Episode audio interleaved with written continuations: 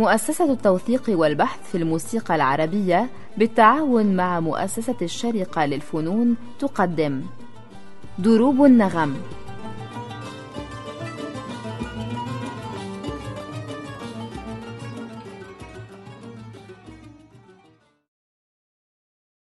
أهلا بكم أعزائي المستمعين في حلقة من حلقات دروب النغم. نواصل فيها الحديث عن العود مع الأستاذ مصطفى سعيد.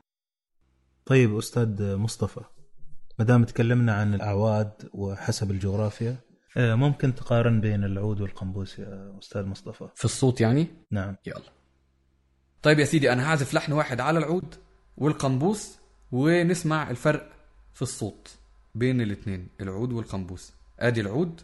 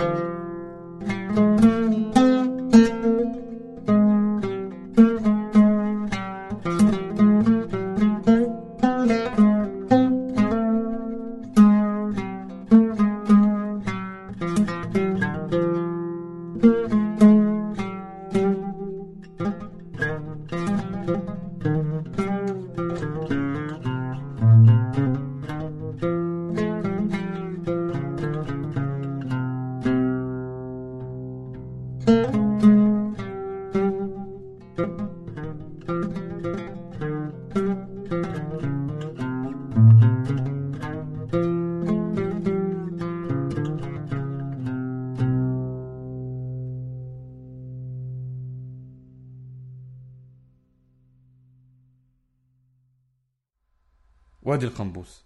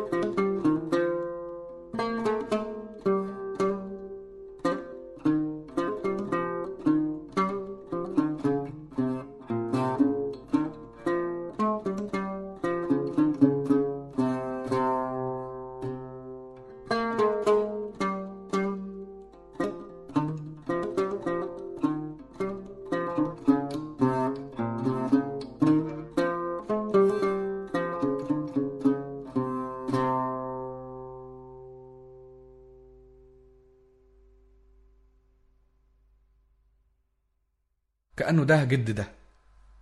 يعني أظن واضح إن واحد من اتطور من التاني يعني العود واضح إن هو متطور من القنبوس يعني اللي هو بيسمى دلوقتي قنبوس. كان زمان بيتسمى عود على كل حال يعني إنه الأسماء نرجع ونقول الأسماء مش هي القصة يعني. طيب أستاذ مصطفى ممكن تعلق لي على دوازين العود بين آه، المناطق العربية أو في الشرق عموما؟ من ناحية نعم. الصوت والشد والتردد وأسماء الأوتار؟ نعم نعم.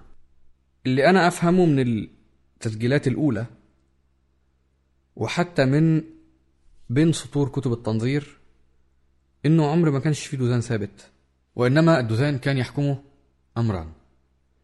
اولا المقام اللي هنعزف عليه النغمة اللي هنعزف منها. ثانيا الطبقة.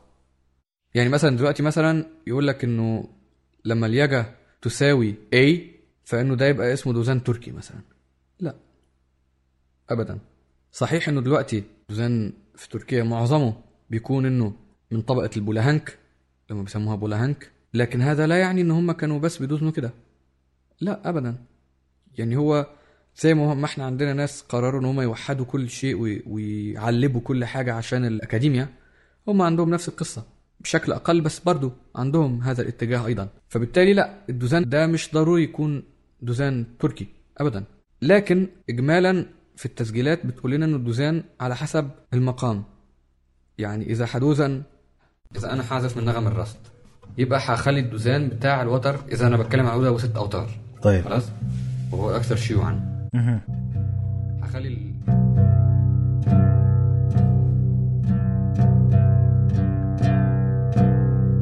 قرار رصد تمام؟ وبعدين يكا.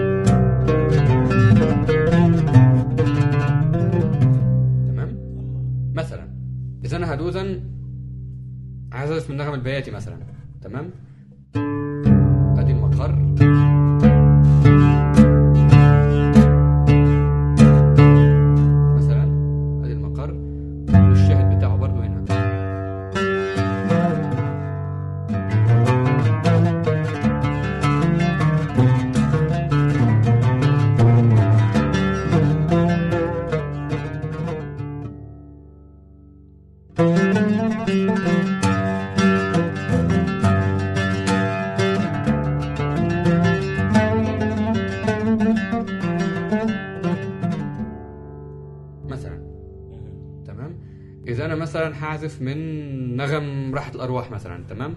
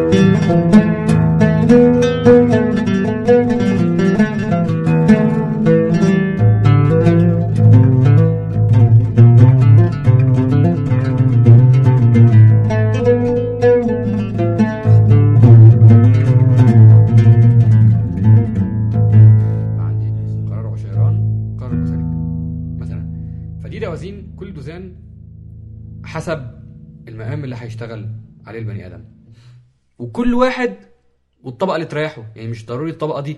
ممكن واحد دوزان أقل من كده بتون أو أعلى من كده بتون بتكلم على كل الدوزان. مش بس الدوزان بتاع ال- الوتر الفلاني. لا كل العود يعلى أو يوطى. كل واحد حر. نعم تردد بشكل عام. فمثلا إنه قلنا إنه إنه كل واحد يعني الطبقة ملهاش علاقة بإنه أنت بتدوزن إيه. تمام؟ نعم. يعني مثلا ده عود تاني هو طبقه طبقة تانية. أقل من العود اللي فات ده بحوالي طنين ونص مثلا ها؟ أدي الراست هنا. شايف الراست هناك كانت عالية الراست هنا اغلظ